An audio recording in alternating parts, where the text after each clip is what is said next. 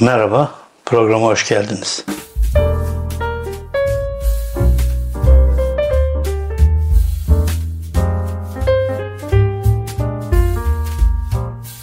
Bugün 28 Şubat'tan bahsedeceğim. 28 Şubat'tan derken 28 Şubat darbesinden bahsetmeyeceğim. Altılı grubun, altı partinin Millet, Millet İttifakı'nın e, toplantı sonrası ikinci ve son açıklamayı yani mutlaka daha çok buluşacaklar ama bu konudaki son açıklamayı yapacakları 28 Şubat'ı konuşacağım. E, çok tartışıldı 28 Şubat'ı niye seçtiler şöyle mi böyle mi falan günah mı çıkartıyorlar. 28 Şubat darbesiyle beraber e, iktidardan indirilen Temel Karamollaoğlu'nun o dönemki e, bulunduğu parti var. E, Meral Akşener o dönemde İçişleri Bakanı doğru yolda falan filan yani böyle bir çok karmaşık bir şey ama 28 Şubat'ı seçmelerinin nedeni bundan dolayı mı? Bunu tartışacağım ama 28 Şubat'ı bu kadar tartışırken insanlar neden 2010'da referandumun 12 Eylül'de yapıldığını, Kenan Evren'in referandumundan aynı günün seçildiğini hiç bu kadar tartışmamışlardı ve hala e, CHP'liler dahil ya iyi ama siz de işte 12 Eylül seçmiştiniz amacınız neydi demediler. Demiyorlardı hala televizyonlarda 28 Şubat üzerinden gidiyor. Neden bu şekilde gidiyor? Çünkü hep söylüyorum herkesin kendisine göre Türkiye'de bir darbesi var. 28 Şubat darbecileri e, yani darbesinden e, mücdarip olanlar e, ciddi bir şekilde şu anda iktidardalar ve iktidarın e, bir takım yalakaları e, bunu çok ciddi sorun yaptılar ama 12 Eylül dediğim gibi böyle tartışılmamıştı. Hiç kimse söylemedi. Niye 12 Eylül? Ki buna benzer birkaç tarihi olay daha var e, AKP döneminde. Bir hafta öncesi şuydu buydu falan filan. E, kutlu haftasını, e, kutlu doğum haftasını sabitleştirmeleri, o, o çabaları falan gibi böyle komik komik şeyleri var. E, neyse konum bu değil. 28 Şubat'ı niye seçtiler? 28 Şubat daha bunu açıklayarak e, bir takım şeyler açıklayarak e, bir günah çıkartma mı yapacaklar yoksa e, 28 Şubat'ta bir e, kendilerince bir demokrasi adımı atacaktır. Ne atacaklar? Nedir bu demokrasi adımı? 28 Şubat'ta herkes e, niye bunu e, tartışmıyor da ne söyleyeceklerini ne açıklayacaklarını çok fazla tartışmıyor da bunu tartışıyor. Bu acaba e, Kemal Kılıçdaroğlu ve e, diğer partilerin ortaklaşa verdikleri bir e, aldatmaca kararı mı? Aldatmaca kararından şunu söyleyeyim. İşte bundan 28 Şubat'ta e, tartışırlar. Bizim esas ne açıklayacağımızı çok fazla üstüne gitmezler. Biz de e, bu anlamda bir gol atarız. Nedir o gol? Ben diyorum ki 28 Şubat'ta e, altılı koalisyon ya da ittifak ya da ikili ittifak işte dört e, ayrı parti ikisi girecek mi ikisi girmiş gibi falan filan bu altılı e, ilginç grup acaba Cumhurbaşkanı adayını 28 Şubat'ta mı açıklayacak? 28 Şubat'ta açıklayacaksa bu mantığa uyar mı? Evet uyar. 28 Şubat mağdurları 28 Şubat'ta kendilerine göre e, sisteme değil ama AKP'ye ve Erdoğan'a hayır diyecekleri ilk doneyi ortaya koyarlar. Nedir o işte? Kemal Kılıçdaroğlu adayımızdır. Kim açıklar bunu? Ben e, onların yerinde olsam yani empati kurduğumda kadın başkan olarak Meral Akşener açıklatırım. CHP ya da Kemal Kılıçdaroğlu ben adayım böyle karar verdik demesinden daha önemli olur diye düşünüyorum. 28 Şubat'tan benim beklentim bu. Bu diğer partilerin e, işine gelir mi? Evet gelir. 28 Şubat'tan e, bu sistemi doğuran 28 Şubat'a elveda demek bir anlamda. Neden böyle söylüyorum? Çünkü 28 Şubat AKP'yi bir anlamda doğurdu diyebiliriz. Yani 28 e, Şubat'ta alınan kararlar, işte dindar kesime e, er, Necmettin Erbakan'a yapılan baskılar hükümetten indirilmesi falan ciddi bir darbedir sonuçta. Darbede illa da e, birilerinin idam edilmesi, birilerinin öldürülmesi gerekmiyor. Hatta bütün darbeler askeri de olmak zorunda değil. CIA, CIA'nin bir takım toplantılarında 12 Eylül sonrası yapılan bazı toplantılarda bundan sonra askeri darbe yerine sivil darbenin tartışıldığını biliyoruz. Bu yazıldı çizildi bunlar. Onun için e, dediğim gibi 28 Şubat'ta e, birazcık bir askeri seslen hükümeti e, indirmişlerdi. Ve bu 28 Şubat'ın açıklaması bu anlamda çok önemli. Böyle bir günde önemli bir şey. Yani biz şunları tartıştık da son noktamız bunda. Yine son nokta tabii e, başkan adayının açıklanması ama böyle bir şeyin açıklanması gerektiğine inanıyorum. Yoksa toplantı geçen gün şunları söyledik, şunları da şunları ekliyoruz lan bitmemesi gerektiğine inanıyorum ben. Evet e, neden Kılıçdaroğlu diyorum? Çünkü birincisi Erdoğan Kılıçdaroğlu'ndan ciddi bir şekilde korkuyor. Bunu neden söylüyorum? Çünkü ilk başlarda herkesin e, keşke Kılıçdaroğlu olsun dediği e, Cumhurbaşkanlığı adaylığı için keşke Kılıçdaroğlu dediği insan şu anda e, ittifakla beraber ciddi bir şekilde öne geçmiş durumda. Erdoğan gibi kendisini e, çok fazla yukarılarda dünya lideri olarak gören birisi için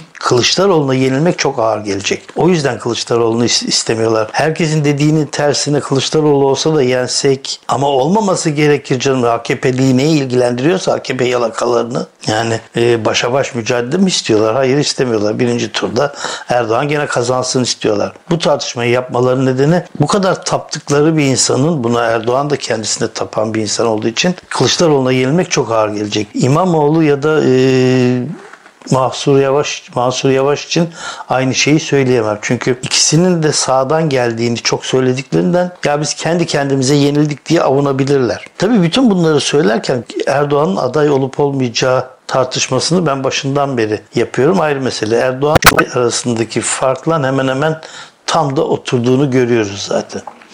Neden Kılıçdaroğlu diyorum ben? E, çünkü HDP'nin ve sosyalistlerin e, bu iki grubun firesiz Kılıçdaroğlu'na oy verecekleri çok bariz. Bu iki grup dışında iki grup daha var. HDP'ye oy vermeyen bir e, grup var. Kürt grubu var. E, bunlar gittikçe AKP'den kopmakla beraber e, diğer işte e, partilere gidebilme olasılıkları olan insanlar. E, ne gibi? İşte Ahmet Davutoğlu'na, Ali Babacan'ın partisine, İyi Parti'ye falan geçme e, eğiliminde olan insanlar. Cumhurbaşkanlığı Kılıçdaroğlu gibi bir Alevi Kürt olduğunda o insanlar bu tereddütten kurtulup en azından yarısı Kılıçdaroğlu'nun destekleyecektir.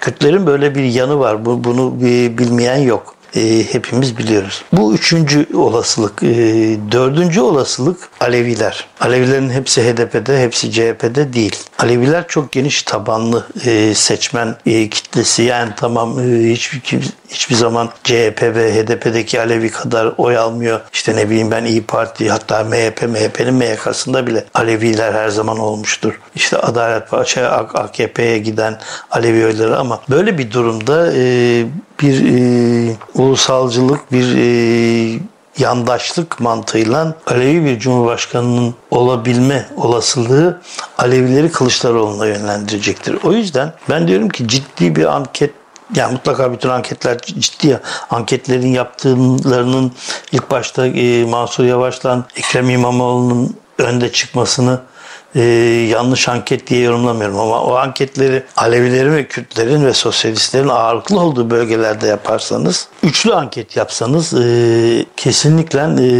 Mansur Yavaş, e, Kemal Kılıçdaroğlu ve Ekrem İmamoğlu olarak yaparsanız e, buradan çıkacak sonuç e, kesinlikle Kılıçdaroğlu olur. Birincisi Mansur Yavaş e, HDP'den ve e, sosyalistlerden çok az oy alır. Ankara e, nasıl belediye başkanı seçildi denmesi e, çok da doğru değil. HDP oylarından seçilmedi İstanbul. Evet İstanbul'a benzer bazı yerlerde evet ama Ankara'da birincisi HDP'nin İstanbul kadar ağırlığı yok Ankara'da. Bir milletvekili çıkartıyor. Bilemediniz sıksa dişini iki çıkartabilir sosyalistleri falan topladığınızda e, bu hiç değişmez. E, ama İstanbul gibi bir ağırlığı yok.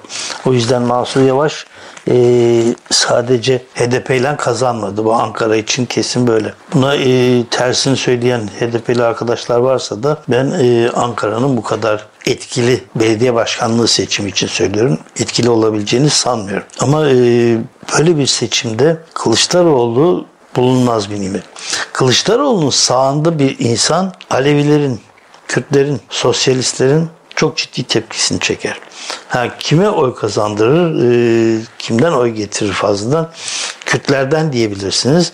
Ama o da aslı varken böyle bir ittifaktaki sağcıya oy vermez. Nedir aslı? İşte Erdoğan. Ha, tabii benim kafamda hiçbir zaman Erdoğan yok ama e, bütün tartışmalar Erdoğan üzerinden gittiği için söylüyorum. Ve e, 28 Şubat'ta Kemal Kılıçdaroğlu'nun açıklanacağına inanıyorum. E, ayrıca e, Kemal Kılıçdaroğlu açıklandıktan sonra Erdoğan'ın yavaş yavaş e, bu adaylıktan nasıl cayacağının propagandasını ve tartışmalarının kendi içlerinde önce sessiz yani basına yansımadan dedikodusu yapılmadan tartışılmaya başlanacak. Sonra da yavaş yavaş e, basında Abdülkadir Selvi ile başlayan bir e, salvoyla e, okumaya başlayacağız diye düşünüyorum. Evet e, olaylar bu şekilde gelişecek. E, 28 Şubat günü göreceğiz e, nasıl bir açıklama yapılacak ama benim e, büyük bir e, olasılıkla Kemal Kılıçdaroğlu'nun adaylığının açıklanacağını ve bunu 28 Şubat'ta kendilerince bir devrim olarak niteleyeceklerine inanıyorum. Kemal Kılıçdaroğlu'nun dışında CHP'den birisi olabilir mi? CHP'nin sağındaki bir kişi